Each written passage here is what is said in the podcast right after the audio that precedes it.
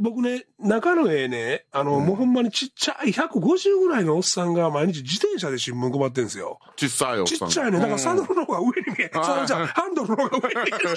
サドルの方が上に見たらやばいですけどね。それ、サドルの方が上って言ったら、あれですね、あの、昔子供の時によう乗ってたやり方で、うんうん後ろの荷台に座ってこぐっていうの流行ってませんでした。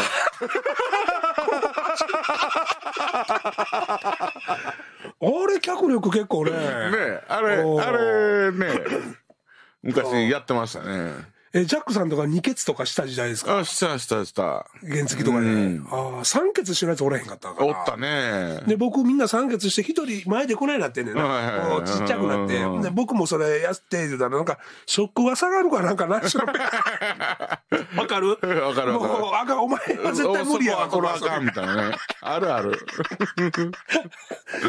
いやーほんで、そのおっちゃんがね、よう喋るんですよ。いああ、どうも。で、まだ薄明るい時間やな。いだから、関東の方なんやって、出身が。はいはいで、嫁さんも逃げて、みたいな。 うん人声がこの辺であまり聞けへん、あの、口癖やなと思ったから、あ、ほんなら、兄ちゃん、あおいらは次行ってきます。おいらかっていうね。おいらね。 おいらっていうね。たけしさんも、おいらがねおいらがよーって言え、ね。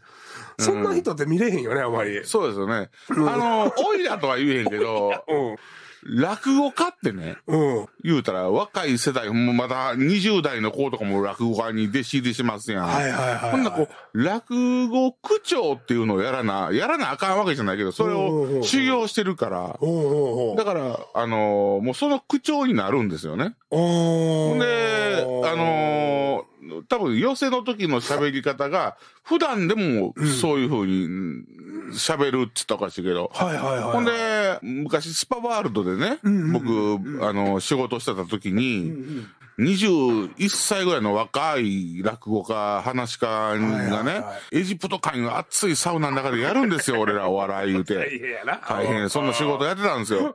うん。で、楽屋帰ってもう暑いから、ぐたーってなるんですよ。おほな一応、先輩に扇風機をちょっと向けるみたいなのが、まあまあ、暗黙の了解なんですけど、あそいつ何も言わんと自分の方にガー向けたんですあ。よ。ほんと俺じゃなしにね。うんで、おいって俺がつさすがに突っ込んだんですよ。お前先輩いいやのにって言ってうんうん。だから、あ、すいませんとか言うんかな思ったら、なんか落語家なんですよね。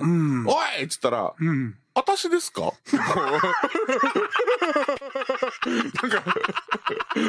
ね、私ですかみたいな感じで言わ言われる。